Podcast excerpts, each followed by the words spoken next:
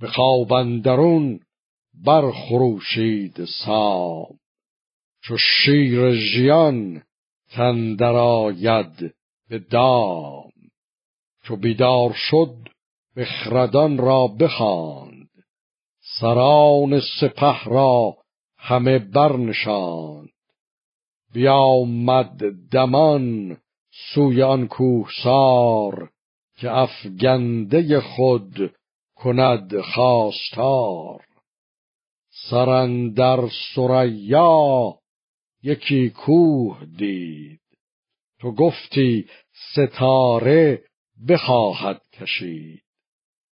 نشیمی از او برکشیده بلند، که ناید ز کیوان برو بر گزند.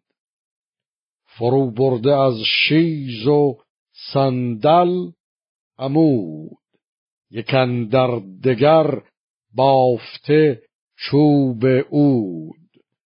بدان سنگ خارا نگه کرد سام، بدان هیبت مرغ و هول کنام.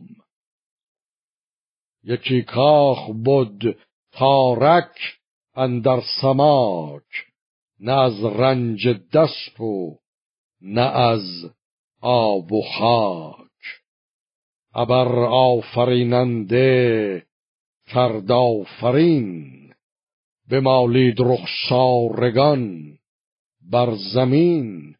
همی گفت کای برتر از جایگاه، ز روشن گمان و ز خورشید و ماه. گر این کودک از پاک پشت من است، نه از تخم بدگوهر آهرمن است. بر این بر شدن بنده را دست گیر، مر این بی گنه را تو اندر پذیر. چو با داور این رازها گفته شد، نیایش همانگه پذیرفته شد.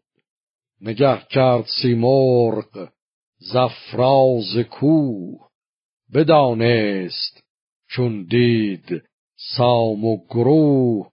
که آن آمدنش از پی بچه بود، نه از بهر سیمرغ او رنج بود.